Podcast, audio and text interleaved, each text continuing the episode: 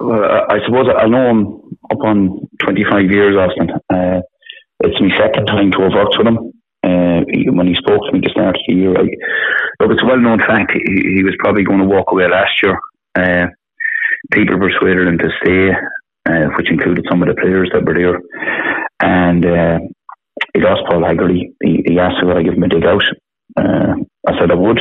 I'm very fond of the man.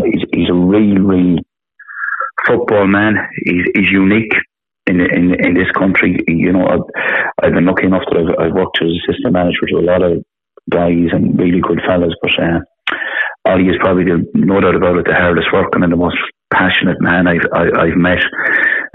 Ollie's done for Finn Harps in keeping them in the Premier Division for as long as he did, and as well as getting promotions, trust me, is nothing short of a miracle.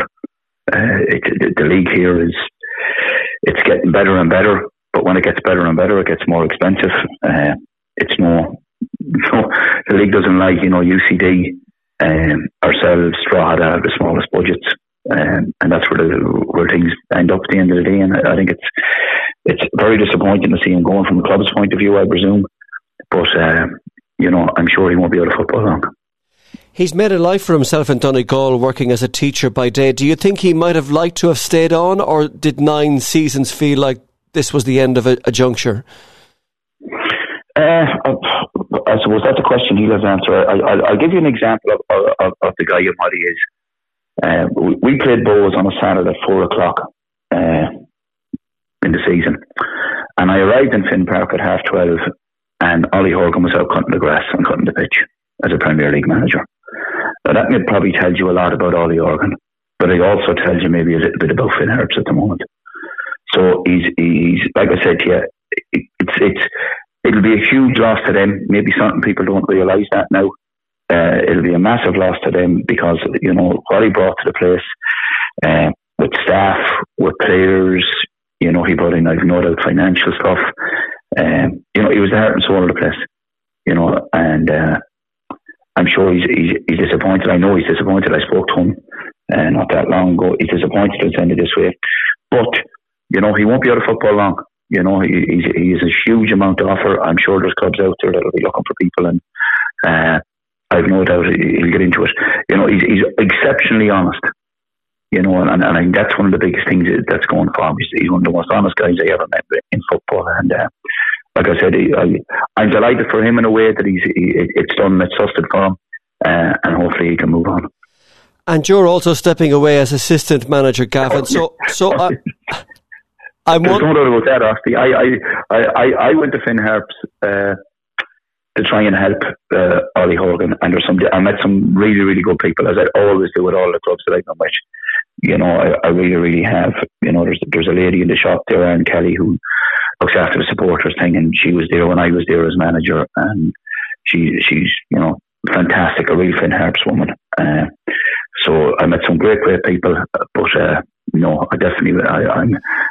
once Ollie leaves, then, and I would imagine all the staff going, and don't be surprised if you see a lot of players stepping away from it as well. You know, he attracted the players, and I know he had to go far in this year.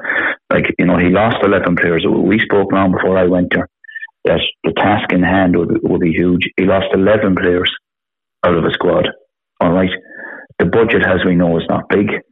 And he had to go and hunt all over the world to get players in.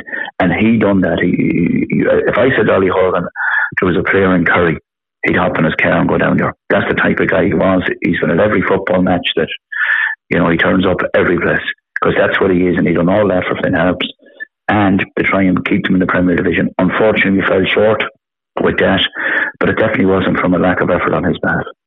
So what are Finn Harps finally going to do now, Gavin? This is a week when it's been announced that there's going to be a minimum wage of €430 per week for full-time clubs. Clubs like Finn Harps can opt to stay part-time if they wish, but that sounds like it's going to make life very difficult to try and get back up to the top tier. Well, maybe that's a question you should ask the chairman of Finn Harps, honestly, to be honest with you. You know, I mean, like I said, I can only know from the dealings I have had with the players, with Ollie, and a huge amount of the players were there for him. There's no doubt about that. You know, that's a commitment to him. It was players that asked him to come back last year.